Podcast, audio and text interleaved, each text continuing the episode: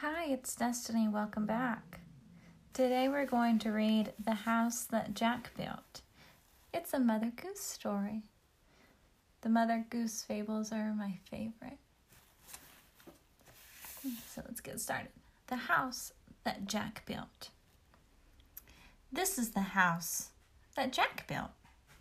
This is the malt that lay in the house that Jack built.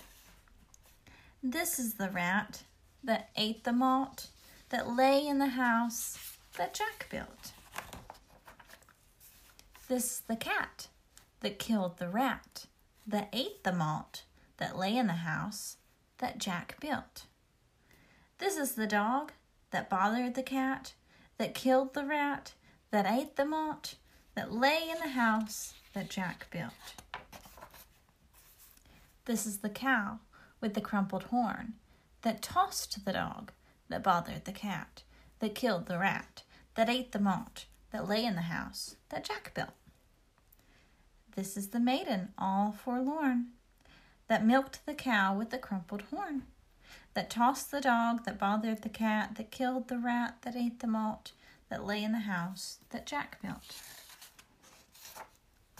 This is the man all tattered and torn that kissed the maiden all forlorn, that milked the cow with the crumpled horn, that tossed the dog that bothered the cat, that killed the rat, that ate the malt that lay in the house that Jack built. The end. I know that most stories have a moral to them but Mother Goose stories are mostly just rhymes. Some of them do have morals to them, like the Three Little Bears. But we'll get to that.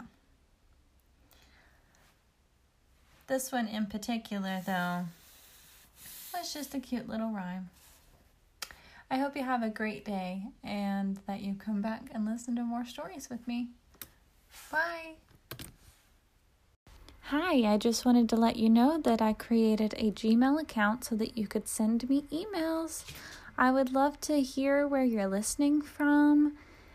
Anything that you would like to tell me, I'm open to, to reading your emails about it. And also, if you have any book recommendations, I would love to hear them.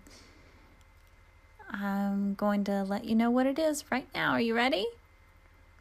It's the title of the podcast Beloved Children's Books at gmail.com.